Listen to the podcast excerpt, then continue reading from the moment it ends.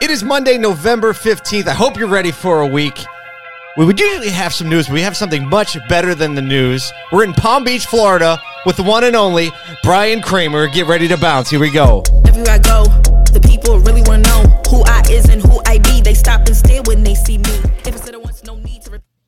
Whoops. Sorry for the hard cut in the music. It was supposed to fade out. That's a bad way to start a Monday. It's okay. Hard That's what cut happens of when the I DJ. Train wrecking. Yeah, Brian. Brian was on the ones and twos. so we're we're here right now in Palm Beach, Florida, at the Triple AS conference. It's the a conference that Brian Pasch puts on. Beautiful Palm Beach. We are sitting in the fifth floor of a former Ritz Carlton hotel, and we've somehow convinced Brian Kramer to come to the room and record a podcast with him. We told him there was breakfast up here. Sorry about that. Wouldn't have it any other way. no place I'd rather be right now. So um, The if- look in someone's face when you ask them what they're doing at 7:30 the next morning, And- and and, you give then you tell them, number. the, and then you give them a room number. you know, we, we were joking that we're just gonna, you know, we're gonna give them a different room number, and we're like, look, knock. If they don't answer, be persistent. And don't take no for an answer. If security shows up, it's all part of the show. It's just like working the service drive. Yeah, exactly, We'll find a solution one way or another. exactly. So, um, Brian is. If you don't know Brian, why don't we give you sixty seconds to introduce yourself and uh, tell us why you love the auto business too, why you're in there. So my name is Brian Kramer. I'm the uh, general manager over at Germain Toyota Naples.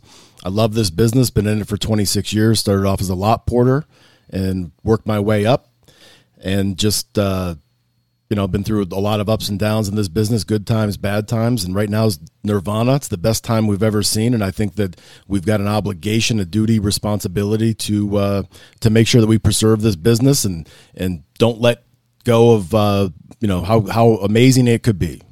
I love that.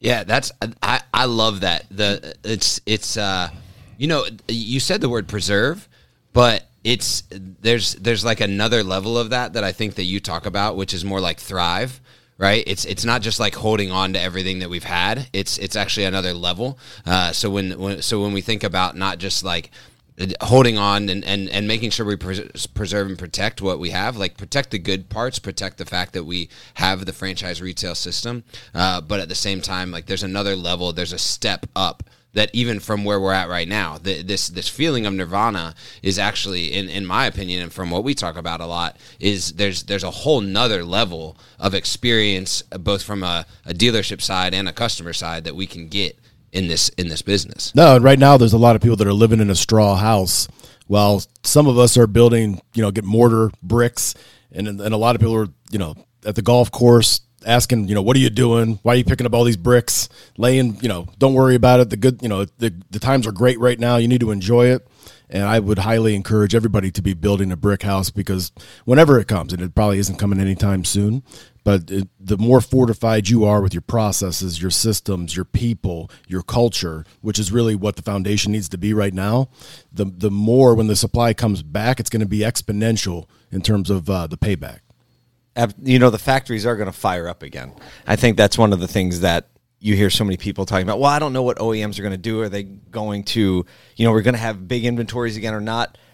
I don't think it matters in the sense of like how big the inventory is going to be, but you just know the nature of OEMs, and once it gets rolling, the temptation to keep making and keep pushing. Like I think it's going to migrate in the direction of too much inventory again at some point. It'll probably happen sooner than later. You really think that? Yeah, we're going to be at eighty percent of where we were in December and January. So you're hearing indicators that are, are saying like, extremely positive. yeah. So this time, well, like six months ago, it was a very different story, right? Six just six months ago, it was like, especially you know some of the Toyota dealers that I know, like you being one of them, are like, yeah, well they gave us an allocation. Now we're selling out of our allocation, right? We're selling out of incoming, which was a new thing, and then everybody had the meeting where it was like, hey, yeah, remember those cars that you knew were coming? Well, they're not coming anymore, or actually like twenty percent of those. That wasn't that long ago. That was in October, Wait a minute. September, October. Yeah, is when it happened. It's only November, man. My my sense of timing But is it- way off these days. but it it was uh, it was painful and it and it took forever and, and everybody had a lot of downtime unexpectedly and not everybody used it in the same the same way and it's going to rebound in like a rubber band but when it does i don't think you're going to see the day's supply on the ground that much i mean we're sold out through november into the first week of december already and we've got 230 sold inbound units. Had to retool all of our processes. We had to rework our CRM workflows, how we communicate with customers, the slow drip to keep them, uh, you know, tuned in with videos and all the different things. And we had to rethink our whole business and get everybody in a room as always and ask, you know, what's the best way to do it. And we're still, it's still an ongoing thing, but I don't think that's going away. And even when we sell more cars, which we're projecting March of 2022 to be our all time record best month ever, you know, straight up. Even though Octo- October was our worst volume month in 15 years, we're going to go from that to that, and it's all based on supply, demand, and but the demand is there, and I don't think that even when we sell, you know, 600 to 650, maybe 700 cars in the month of March, that we're going to have more than you know 30 cars on the ground at any given time because I think that's the new normal for the foreseeable future. It's going to seem like there's no inventory, but I, but the sales are are going to the velocity is going to increase. Right. So it's gonna be just like a regular flow coming in. It's And our I think the sales staffs across the whole country have gotten more disciplined about selling inbound units. They just can't get away from that. What what got them to that point because it's a lot of it's a lot of evolution. yeah. Yeah, I I think that's an interesting thing. You know, as we look at the the cycle of the last two years, right, and what people have grown attached to and then moved away from, I, I, I our our minds are so forgetful, right? When when COVID first hit March of 2020, right. Everybody dove in, said we have to be able to deliver vehicles to people. We have to be able to transact online. We have to be able to have these conversations when people aren't in the showrooms across the country, right? And then uh, there, there's there's a there's a wide swath of the automotive industry that's forgetful about that time, right? And so the warning the warning is is don't be forgetful about the time that you learned how to sell inbound units, right? And that's what you're saying is we we retool we we didn't just like put a band-aid on it. We actually we we dug deep, we retooled knowing that the better trajectory is a retool so that we can continue that trajectory with our teams and with our customers, right? Oh, for sure. And it's going, and a lot of people are going to get away from that when there's inventory on the ground. We're going to start getting less discipline in our pricing and all the disciplines that got us to this point.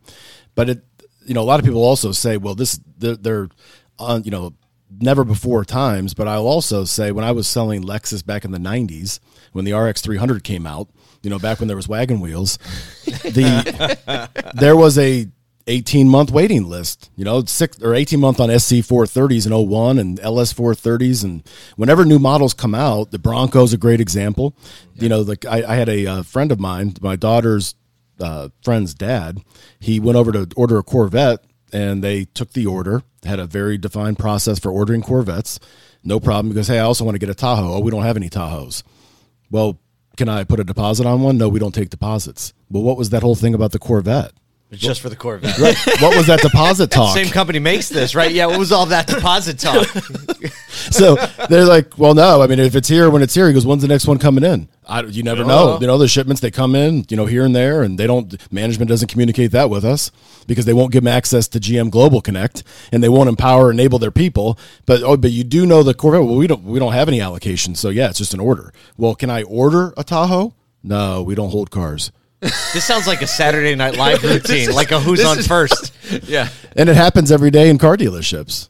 You know, we got a you know in a Nissan dealership. So we're not forgetful like one year over one year. We're like we're like ten minutes over ten minutes. What are you really. talking about? Right. We Right. don't- We don't do that. You just did it. And think about how many Nissan Corvette? dealers will take an order on a GTR, but they won't take one uh, when they don't have any Altimas in stock or any Rogues. You know, order order culture is much more advanced in Europe. People are much more um, used to ordering a vehicle three months before they need it. Um, and I've always been fascinated by the difference between that culture and the culture as it's been in the U.S., where we just sit on thousands and thousands of vehicles just sitting on the ground. I wonder if this is going to be the thing that changes it forever. I hope it is. I think uh, let's think about who doesn't hope it is. Who who would who would have a vested interest in dealers holding floor plan? The only thing, the only people I can think of are the banks. Yeah, especially in interest rates right now, it's not even that. It's not wise but but but it Yeah. probably will change. But banks that floor plan are the only ones really making money on a dealer having inventory sitting. Well, in uh, well, and the OEM because they make the money at the wholesale, not the retail, right? So that's why that's why inventory is consistently pumped down. But uh, they have to have more incentive. Their incentive spending, right? As Yes. that car gets older, right, the Yep. incentive spend goes up and up. And then just think of all the friction that adds into the relationship. Right, because then you have you know the inventory managers pushing inventory. Everybody now everyone's trying to do this back end dealing to try to like not get cars, get the right cars, ship the crap cars to the other guy. And there's just I don't see anybody that wins. I'm trying to think of it. The only think about this. I think about this in terms of like the restaurant industry, right? The restaurant industry keeps the supply that they need when they need it for the time that they need it, right? Like they, they a small industry like that has like supply chain management and, it's just and in time inventory because it's perishable, right? That's Right. what Dale Pollock's like. Think of it like you know a A bunch of fish bananas, market, yeah. fish Yes. market, right? Like the longer you have that, the more it starts to stink and it, it loses value and dies. Yes. There's a health issue there, though, right? Yep, Like, especially in a wet market. Yeah. Oh, oh gosh. Hold on. So I, I'm- I don't even know what sound effect to play for that. But I'll say this: the same people that want to have a lot of new car inventory, the same people that feel that they need to have 200 used cars to sell 100 a month, or you got to have, you know, a, a 60 day or a 90 day supply when it, when it's flat right. out That's just not that's the case. gone. That's gone. Now, now Brian Benstock has been showing us that for a long time because he's limited in space. But now it's like He's like a European dealer. He is. He is in, in a lot of ways. in a lot of ways. Um, but if you think about that mentality, the smaller stores all of a sudden have a really big opportunity to compete now because if you're no longer going to be competing on availability and inventory size because it's more just in time as it's coming through if you're a store that has been struggling or that's been one of your challenges is having a neighbor or a competitor that has a huge inventory now's the time where if you have an amazing process and experience you can all of a sudden be the place because you're all playing on a level playing field with an inventory big time. And right now, all the beginning this month and specifically, everybody's 12 month allocation, which is what every manufacturer went to instead of a 90 day. Everybody's still on that 12 month roll. So when everybody dipped, right now, anybody who has an unfair unfair share or competitive advantage by doing things transparently, that they turn, you know, 80, 90% of their inventory and they don't revert to charging over MSRP and going for gross over new car velocity and just maintaining that balance. And I'm not saying to give cars away. I'm, you know, I'm saying that MSRP is a fair price, but it should be as close to that as possible. It doesn't need to be a lot over because your day supply, the turn rate has to increase because you can gobble up somebody else's market share. And this is a, for the smaller stores, it's a huge market share grab. Yes.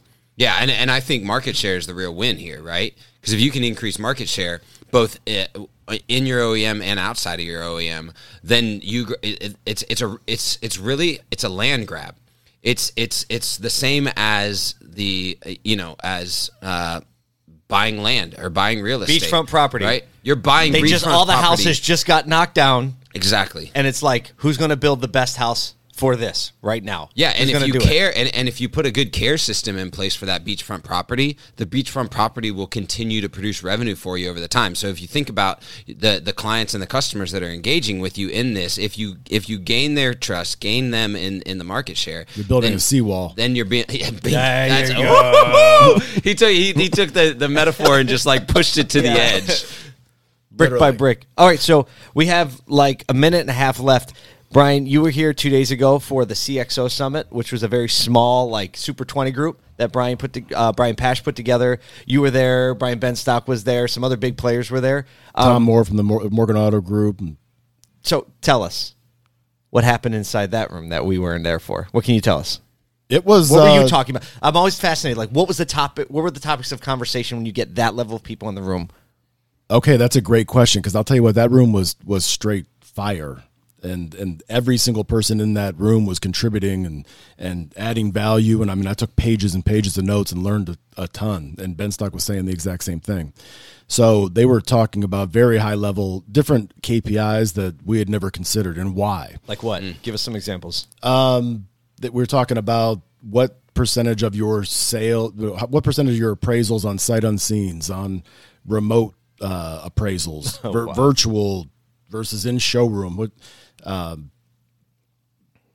DGDG was talking about. I mean, they had metrics, three pages of, and I, I forget exactly what all they were, but Well, DGD sales- just built a whole data He- lake, and they're building into just technology and and and resourcing that most dealers could uh, uh, not even dream is possible for for the automotive industry. PVR per click.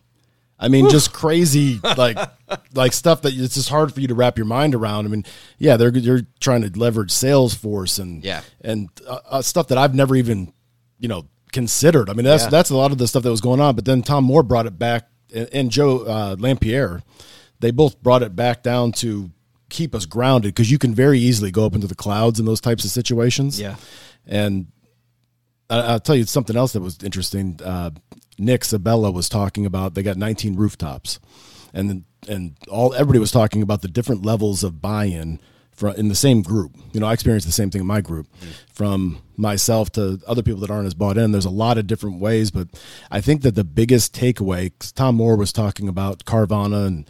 We should have a competitive advantage, which he's right. You know, and I agree. and if you think about Instacart and grocery stores, people still want to buy from their local. We're pushing them away to go buy somewhere else. And as he's he said, he goes, "There's more than the the um, the young lady from Walser was there talking about single point of contact, one price." And there was a uh, obviously a lot of debate about that, and it, and it got very yeah. passionate and between all of us and Ben Affleck, Passion is a good word for it, right? I can't but it was imagine that. It, it was lively. But Tom Moore said he goes, you know, the one thing that I'll take away from this is that there's no one way to skin a cat, and there's no one way to do it because everybody in that room does things completely differently, but they all are successful in many different successful. ways. Yeah. absolutely. Well, Kyle, bring us home for today. It's all the time we have. I think that that's the, that's the key. That's the that's the kicker is is whether you're going to a conference or sitting in a room with your with your team, figure out the best way to do business for the people in your market and win at that, and you'll be successful. Everywhere I go, the people really wanna know who I is and who I be. They stop and stare when they see me. If it's said it once, no need to repeat.